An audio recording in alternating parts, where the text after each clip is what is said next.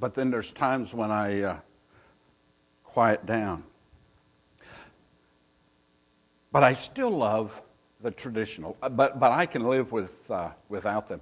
I remember my grandmother giving some words of wisdom to my wife and I shortly after we were married. We went by to visit her on, uh, on the family farm. Wasn't one that I've ever owned, but it was the one my dad grew up on, and, and Wendell's are still farming it now to the fifth generation. And, uh, and she said something to us. She said, uh, Ron and, and Pam, whatever happens through the week, whatever it is that may get you upset with one another, don't forsake going to church. Because there's no way that you can sing those hymns and still be angry with one another or upset with one another. Uh, I've come to find out that uh, even contemporary music fits into that. I want us to look again, for those who weren't here last week, uh, we're looking at the 23rd Psalm. Probably one of those uh, books of the Bible that some people may have memorized at some point. Uh, if, uh, if we were to read it in unison, it may all come back and you wouldn't even have to look at the pages uh, to know what it says, unless we're reading in a translation that you didn't grow up with. You know, I uh, I learned it at a young age when you didn't have much more than the uh, King James version. I think you had the was it American Standard version.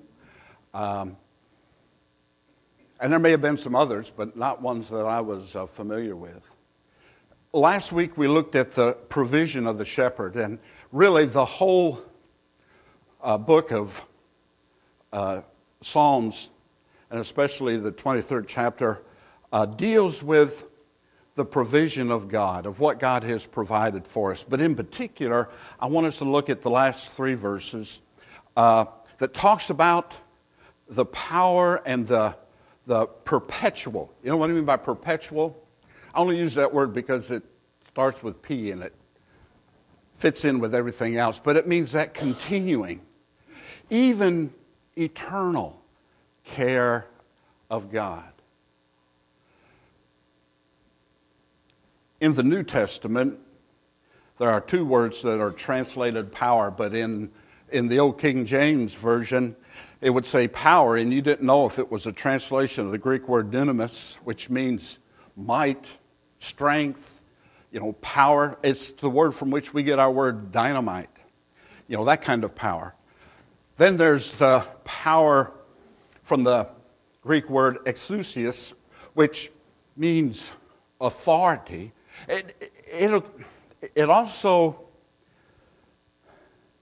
can reflect that of might, but more in the authority kind of, uh, of way. The power that's spoken of here really takes in both of those. The power of the shepherd.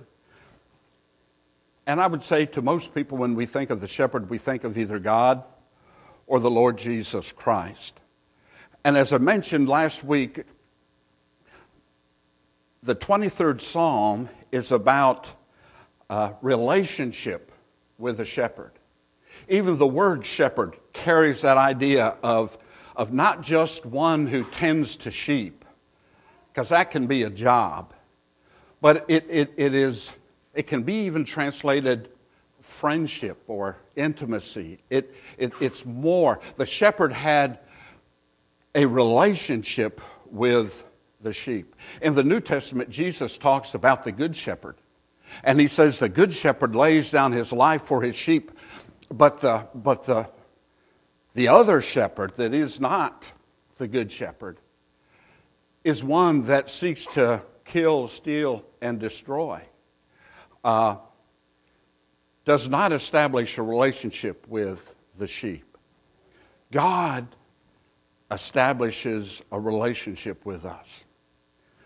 Power is important, and I, and I think that we're influenced by, by it a lot. When I was in uh, during my first semester of junior college, I took a course in personal evangelism. And our textbook was a little paperback uh, with, with staples on it. I mean, it wasn't a real fancy book. Although I looked it up on the internet, and they're going for like $41.75. And I think uh, in the mid or late 60s, I, I paid four or five dollars for it, which was a good bit back at that time. But it was a little book entitled Soul Winning Made Easy by C.S. Lovett. Not C.S. Lewis, but C.S. Lovett. And uh, I, I look back on that, and I'm glad that God allowed me to, to go through that. I've come to find that sharing your faith with others is more than just having a line, because this book gave you several phrases that could work into a conversation about eternal life and the plan of salvation. And the plan of salvation is used in, uh, in Soul Winning Made Easy was pretty much the Roman road, but there was a little bit added uh, uh, to it also, a little bit out of Revelation where I stand at the door and knock. But we would go up to uh, Meridian, Mississippi. And for those of you that don't know me, I was born and raised in Pennsylvania. I, I, I am a Pennsylvania boy, but I went to college in uh, Mississippi because when God, when I recognized God's call to the ministry, I was in the military at the time, and um, and I met up with Southern Baptists and fell in love with them. They taught me how to hug. Now, I knew how to hug, but they got to be some of the huggingest people I've ever been around. Uh, and, and, those of you that grew up in it, you know but I mean. It's just you know natural. Matter of fact, it my my family was a close family and a very loving family, but we never expressed it that much by hugging. And uh, and I became a hugger when I became a Southern Baptist, and uh, and I'm so grateful for it because uh, my folks got to where they enjoyed hugging too, and I just uh, uh, loved it. We would go to Meridian, Mississippi uh, to share Christ. That was the biggest town near uh, Newton, Mississippi, which is a little burg out in the middle of uh, nowhere, although I think it was I 20, ran right by it. And and we'd share Christ with people. And, and I would go, we'd always go in twos. I enjoyed going with Leroy Dickinson. Leroy Dickinson at the time stood six foot eight, weighed between 320 and 350 pounds. I, I knew him to get up to as much as 400 pounds. And, and he, I mean, he was big when uh, the New Orleans Saints first started up he, uh, he was a part of that for a brief while. Uh, his job prior to being called to the ministry was uh, a lineman for the Louisiana Power Company. This 350 pound man would run up and down these big uh, power uh, poles. And, uh, and when I went with him, I felt very secure because of his size. Not too many people, uh, some people could be pretty uh, rude, but they weren't as rude when you were around uh, Leroy. And uh, I wasn't as big as I am uh, today. Power and size can affect us. What I want us to see this morning is that God is the biggest. Isn't he? Amen? Nothing larger than God. I remember our son when he was four or five. I used to go and and uh, and have prayer with him uh, before he went to to sleep, and and he would ask questions or he would tell me something that he just discovered that day, you know. And and uh, I remember once he said something, and I said to David, "I need to keep my eye on that." You all know what I mean. And he looked at me and said, "Which one?" because uh, preschoolers, you know, they they're they're li- li- literal. But this particular night, he said, "Dad, how big is God?" And I said, "Well, God's pretty big. I mean, he's about the." Well, I said he was pretty big, and David said to me, Is he bigger than my tree? We had this huge willow tree in our backyard. And I said, Yeah, David, I think he's bigger than the tree. And he looked at me and he says, oh, No, God couldn't be bigger than my tree. And I said, Well, that's fine. He's at least that big. And to him, that was the biggest thing around. Psalms talks about the power and the bigness of God. David had been through a lot. And he went through some very good times and some very bad times. And even the bad times were things that he experienced while he was following that path of righteousness that God laid before him. He also went through some bad times because of a personal moral failure in his life. Yet God brought him back, and God used him in a mighty way. He had some limits on his life because of what God had called him to do. There's a passage where uh, David talks about wanting to build God a house. He wanted to build the temple. And God told him that he couldn't because he had blood on his hands.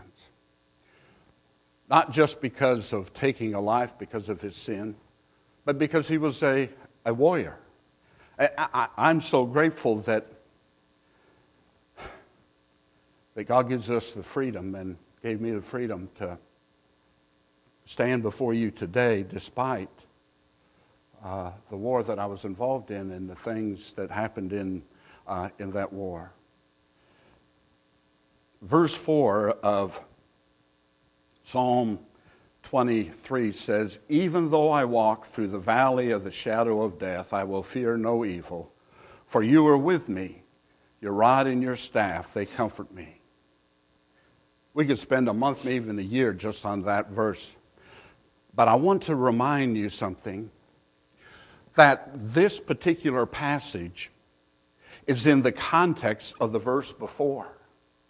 And what was that verse before? Verse 3 He restores my soul, He leads me in the paths of righteousness for His name's sake. I don't know about you, but many times when we read that verse, the paths of righteousness, I mean, that's got to be good. And it is good. But it doesn't mean that good things are always going to happen when you're following the path of righteousness because he says, even though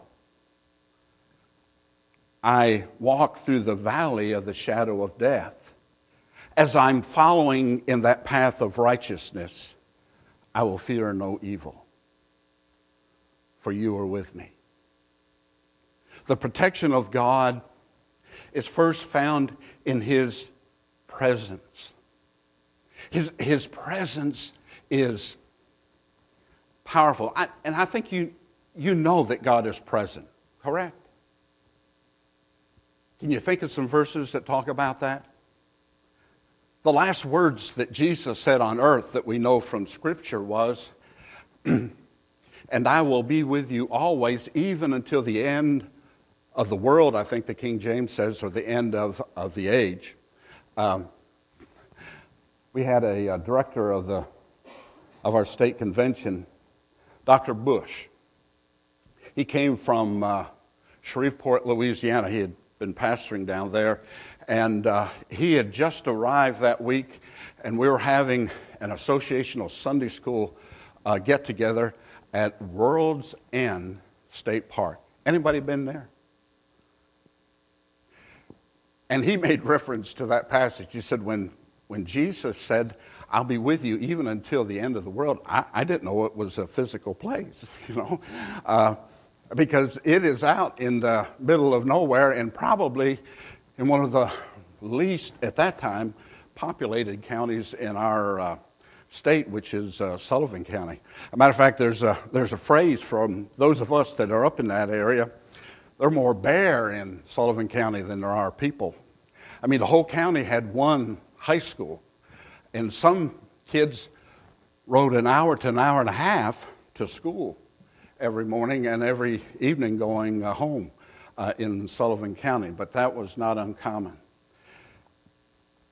God's presence is important for us to accept and to recognize. It can affect us in different ways. One is that we know that He is with us and that He is aware of all that's going on in our life, but also all that we're doing, and even at times when we fail, when we don't do. But you know, one thing I found about God and His grace? That He would rather we hear Him and respond to what we're hearing, even though we may not be hearing Him right, than for us to be fearful and not to try at all. God is a loving Father. I don't know what your experience was with Father. I pastored in inner city Philadelphia for three years while I was at seminary. And uh, I remember one summer we had uh, some summer missionaries that were in, and they helped us with a vacation Bible school. And we were using the Southern Baptist Sundays or vacation Bible school material, which is very, very good. And uh, one of the summer missionaries came out in tears and said, Pastor, we, we can't use this material. He said, This morning we were talking about God and God is Father, and I asked who a father was. And he said, This young boy said, He's the man that lays on the couch, drinks beer, and beats mommy and me. He said, how, can we talk about God the Father when their experience of Father is, is so, you know, horrible? But don't let that get in the way of knowing God the Father. Try to see it through the eyes of Jesus. He talks about the Father so much. And he talks about his relationship with the Father, and that same relationship that he had with the Father, he was providing for us with the Father. We can be as intimate with God the Father as Jesus was with God the Father. And that's not blasphemy. That's the truth. It doesn't make us Jesus. It makes him Lord and He has made that available to us. Listen to some verses that talk about God's presence. In Matthew, um, Jesus says, And remember, I am with you always to the end of the age. In Hebrews, he says to us, I will never leave you nor forsake you. To Abraham, he says, I am with you to bless you. To Jacob, he says, I am with you to strengthen you. To Jeremiah, he said, I am with you to deliver you. To Judah, he says, I am with you to save you. Jesus said, Behold, that's a strong term. I am with you even to the end of the age. That's now. In our Sunday school class, uh, Ramona attests to this where studying through the book of Revelation. And, uh, and you read that and you think, boy, that's got to be talking about now. But I have a feeling that some of the things that are said in there, those Christians that were going through the crusade said, this has got to be the time. World War I, which was a devastating thing, I'm sure people said, God's got to be coming any moment. World War II, even more so. I mean, it really engulfed the, you know, the world. I'm sure some of those in the cold, frozen spots of North Korea and even South Korea felt the same thing.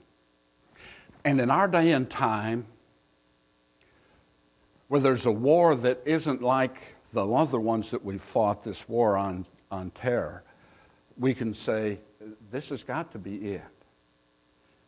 And folks, we need to live like it is. But the thing that we need to remember is that God is with us and his protection will, will keep us even in these difficult times. And he keeps us through his presence. Listen to, uh, to Romans chapter 8, verse 26. And if you're around me much, you'll hear Romans 8 a lot. Romans 8 is powerful. The whole book of Romans, you know, but you get up through about chapter 5 and and it's pretty weighty. I'm Mickey.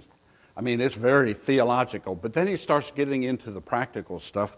But in uh, in, in Romans 8 26, it says, Likewise, the Spirit helps us in our weakness, for we do not know what to pray for as we ought, but the Spirit Himself intercedes for us with groanings too deep for words. That word, uh, help us, is, is from actually two Greek words, with and participate. To participate with. Literally, it means to take hold of opposite together. That is to cooperate. The Holy Spirit works with us, not against us, and works with us in those times when we just don't know how to put in words what our need is. But the Spirit of God does it. For Jesus promised not to leave us uh, without a helper. Uh, and it's that word uh, paraclete, para to come alongside of, an, an advocate, an intercessor for us. Um, he has promised not to leave us without help, but to provide that help and that strength through the Holy Spirit. In John chapter 16, it says, Nevertheless, I tell you the truth, it is for your advantage that I go away, for if I do not go away, the Helper, the Comforter, will not come to you. But if I go, I will send him to you. You know, we talk about the life of Jesus and his life and ministry and his death and resurrection. But another very important event was his ascension to heaven. For he sits at the right hand of God interceding for us, but had he not ascended to heaven, the Holy Spirit would not have come. David talks about the Holy Spirit of God, and back in the Old Testament time, God would at times send his Holy Spirit upon individuals to lead. And David, because of his moral sin, cried out to God do not take your Holy Spirit from me. When we come to faith in Christ, the Holy Spirit comes to dwell in our life, and it cannot be removed or taken from us. Matter of fact, Jesus said that we are in His hand, and His hand is in God's hand, and no one can take us from God's hand. And we'll see that a little bit later in uh, in Psalm 23. It, it's important to know that the, the, the presence of God, how do we know that He is present with us? What is the evidence of that? Well, Jesus tells us, by this all people will know that you are my followers, that you are with me and I am with you, if you have love one for another. Jesus said that if we obey his commandments, we love Him. Love is evidence of the presence of God's Spirit. I love my wife very, very much, and we've been married 51 coming up next month, or 51 years. 50 years, 51 years. Um, and I love her very much, and there's times when she said, Why? Why do you love me? And there's a lot of reasons. And I could give a lot of things about her personally and all. But you know, the bottom line, apart from all of that, I love her because she is her. That's, that's the presence of God. That's the love of God. It, it's hard. We can try to put words to it to say why we do, but that love that He gives us, which is the evidence of His presence, is that we just know. Matter of fact, in Romans chapter 8, it says that uh, the Holy Spirit bears witness with our spirit that we are the children of God.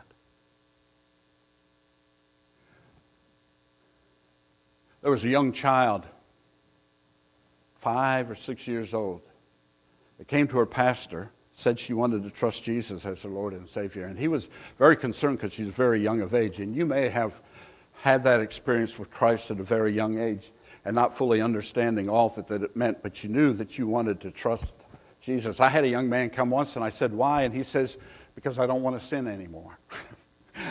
and I and I said, Okay, you know, I can I can go along with that. But she said to her pastor that she wanted to trust Jesus, and uh, and he said, Well, how how do you know? Or she actually said, I've trusted Jesus. said, Well, how do you know you have? And she looked at him somewhat surprised. I said, Well, Pastor, you know, I, I know it in my knower. As Baptists, at times, we like to hear things like, well, there was a time in my life when I realized that I was a sinner and that Jesus died for me and rose again, and, uh, and I asked him to save me and come into my heart, and I went forward in a service and made that public, you know, and, and, and we think that, you know, that's evidence that that took place. But the bottom line is that when we come to faith in Christ because of God's presence in the life, we know that we know, and we may not be able to put it into words. I think it's good to have words to put it into. I don't recommend you taking a course in soul winning made easy, but I, but I would recommend that you understand the, ah, I hate to use the word process, but what took place in your life that brought you to that point of letting go of yourself and giving it over to God? I, uh, in my Bible, I keep, and I have different ones. This is one that happens to be put out by the North American Mission Board. There may, well, there used to be some on the table back there. I'm not sure where they are now, but uh, but we can sure uh, get it, and it's good to carry it in case someone would say to you, how can I trust Jesus as my Lord and Savior like you have? I remember a young couple I went to visit once in Berwick, Pennsylvania, when I was pastor up there. They had visited the church, and I went by to see them. And at that time, I wasn't the most courageous, even with my course in Soul Winning Made Easy. And when I got there, there was another couple visiting with him. I thought, well, this isn't going to be the time, you know. And I, I, I visited with them briefly, and I was going to go. And uh, they said, "Oh no, please stay. We, we we would like to talk to you a little bit." And I said, "Well, you have friends here, and and the children, they were about time for them to go to bed, and they said, "Oh, Pastor, please just stay here." And and uh, our friends were just getting ready to leave, and uh, we're going to put our kids to bed, but that'll only take a moment. And they came back, and I was sitting in this chair, and they sat on the floor in front of me, and this was their words. Pastor Ron, tell us how we can know Jesus as our Lord and Savior. And at that point, I had to backslide not to share the gospel. God may have already given you those opportunities, and, and if, if you feel bad again, uh, about it, it's, it's the work of the Word of God because Timothy, it says that it's given for correction and reproof, and that Reproof means conviction or confrontation with what we need to be doing. Uh, so we need to familiarize ourselves with what Jesus says about coming to faith in Him. I like Ephesians, is it 2, 8 and 9? That says, For by grace are you saved through faith. Now, a non Christian may not know what those words mean. But I think God will give you the words to share that with someone because he is present with us. And Jesus even said that I'll send the Holy Spirit who will be your teacher and, and will call to mind those things that I have taught you. I've been around over 70 years now, and there's been a lot taught to me because I've been in church. And my mother told me I went to church before I was born because she was there every Sunday.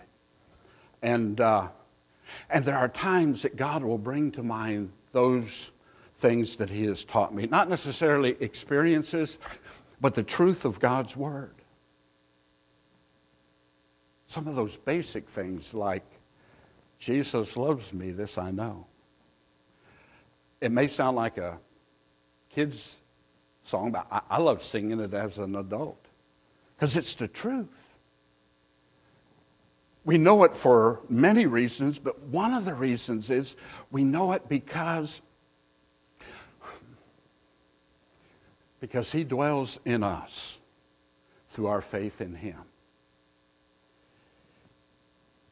He also protects us by his, his power and might or his authority. It says, uh, Thy rod and thy staff, they comfort me. If you read commentaries, and especially some of the older ones, Mickey, you probably have some of those older ones. Uh, they'll say that, that the rod and staff wasn't just the thing that the shepherd held, but it referred to the Word of, of God. His Word and His presence, they uh, comfort us because it gives correction and guidance and gives us reproof. All Scripture is breathed out by God and profitable for teaching, for reproof, for correction, and for training in righteousness, that the man of God may be competent, equipped for every good work. Ladies, I don't leave you out. They have that word that they say man, but uh, many times it refers to mankind in, in Scripture. His rod and his staff gives us comfort. Listen to what Isaiah said about the strength of God. No weapon that is fashioned against you shall succeed. In Romans 8, it says, What then shall we say about these things? If God is for us, who can stand against us? God can give us comfort through the strength of his person and his word. Second Chronicles chapter 20 says, And he said, Listen, all Judah, inhabitants of Jerusalem, and King Jehoshaphat, thus says the Lord to you, Do not be afraid, and do not be dismayed at this great horde, the enemy that was coming against them. For the battle is not yours, but God's. Read through that in Second Chronicles. Because the army of God went out of Jerusalem to meet the enemy. And you know what was right up front? What was point man for the army of Israel? Singers. Rachel, they were singers, musicians. They went out singing and praising God. And when they got to a spot where they could look about to see the enemy, they laid dead. In the night, terror came and they turned against one another, and, and God destroyed the whole army because it was his battle and not Israel's. And it said it took them several days to gather up the spoil.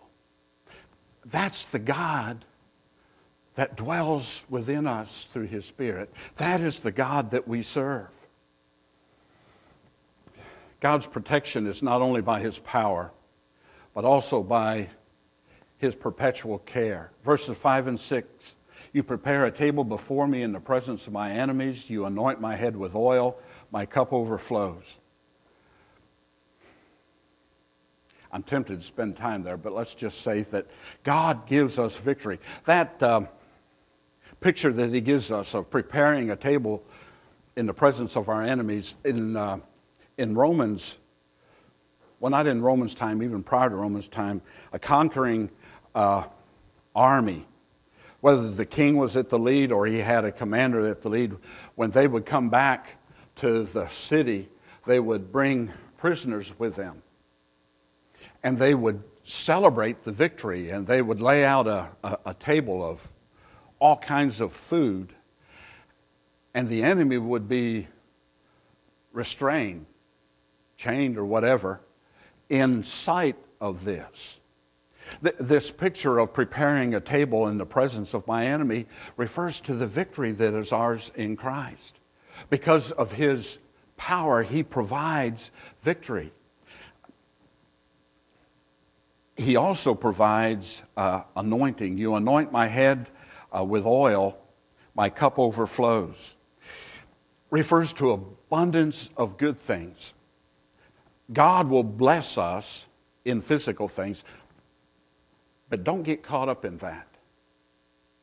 Paul says, For we look not upon the things that are seen, but upon the things that are unseen. For the things that are seen are temporary, but the things that are unseen are eternal. God blesses us in a physical way, uh, but He also blesses us in that spiritual way. My, uh, my, you anoint my head with oil, my cup overflows. He can bless us, but the greatest blessing is that one from within. Because of God's presence and because of our relationship with Him. And then he says, Surely goodness and mercy shall follow me all the days of my life, and I shall dwell in the house of the Lord forever. God's perpetual, God's forever care of us. Let me take you back again to Romans chapter 8. Remember last week it start I said Romans is beautiful because it starts out with there's therefore now no condemnation to those in Christ Jesus and it concludes by saying who shall separate us from the love of Christ? Shall tribulation or stress or persecution or famine or nakedness or danger or sword? As it is written, for your sake we are being killed all the day long. We are, we are regarded as sheep to be slaughtered. But then he responds to that question of who can separate us. He says, No, in all these things, we are more than conquerors through him who loved us. For I am sure, that's the uh, ESV, I am convinced, you know, I am persuaded that neither death, nor life, nor angels, nor rulers, nor things present, nor things to come, nor powers, nor height, nor depth, nor anything else in all creation will be able to separate us from the love of God that is in Christ Jesus our Lord. Folks, we have certainty, we have security far beyond going out sharing Christ with Leroy Dickinson, who is a massive guy. We have assurance that the salvation that we find in Christ Jesus, I was looking, I think Bill left already because he's got to fly to Miami to take a plane tomorrow uh, to wherever he's going. But, uh, but something he says a, a lot, and those that are in this class will tend to it. It's not about you, it's about Him. Now, that doesn't mean that we're not important. Matter of fact, it means that we are very important. For God so loved the world that He gave His only begotten Son, only unique Son, or as my professor, Dr. Stevens at Mississippi College, said, that could be translated weird. And we hear the name weird and, and, and we think, Jesus is weird. And weird simply means unique, one of a kind, different. He gave his only son that there was not a duplicate of, that we should not perish, but that we have everlasting life. And so we can say with, uh, with King David, Surely goodness and mercy shall follow me all the days of my life, and I will dwell in the house of the Lord forever. I will dwell in his presence forever. I want us to look at one word before we conclude, and that is surely goodness and mercy shall follow me all the days of my life. That word follow is a word that means to be hunted, to be pursued. It, it even means to be dogged. Surely goodness and mercy will pursue me all the days of my life, and I will dwell in the presence of God forever and ever. Remember in the Old Testament, God was present in his house, and that, not sure when David wrote this, it was either when the house of God was a temporary, portable, an RV, you know, the, the tabernacle, or it was the house that uh, his son uh, would, uh, would build.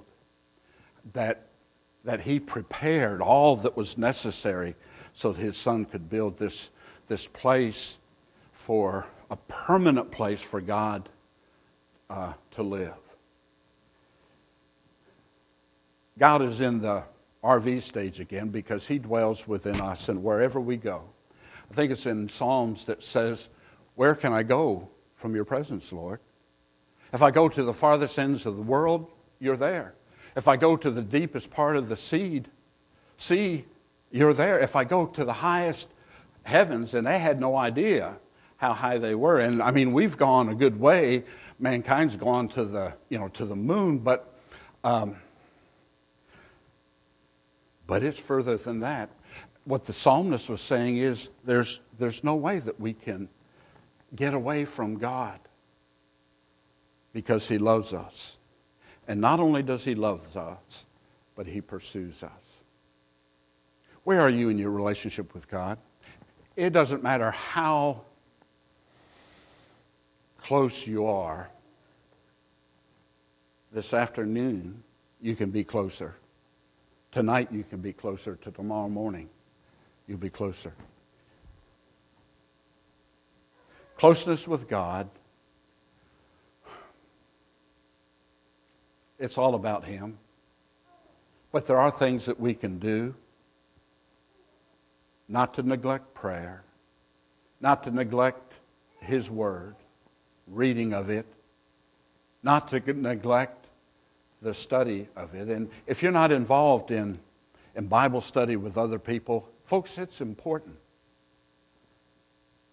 God says to us, I believe it's in Philippians, forsake not the gathering of yourselves together, for as some people do.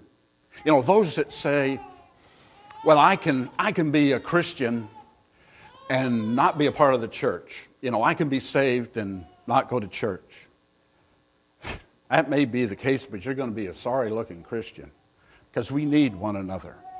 And the evidence of God's presence will be shown to you as we come together as a body of believers that have many things in common, but one at the center is the Lord and Savior Jesus Christ.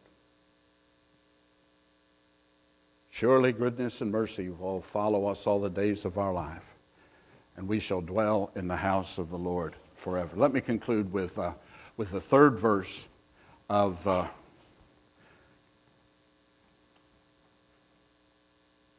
Come, thou fount of every blessing. It says this Oh, to the grace, how great a debtor daily I'm constrained to be.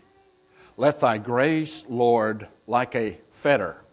Uh, you know, a fetter is like a chain that that holds to us. Bind my wandering heart to thee. Prone to wander, Lord, I feel it. Prone to leave the God I love. Here's my heart, Lord. Take and seal it. Seal it for thy courts above.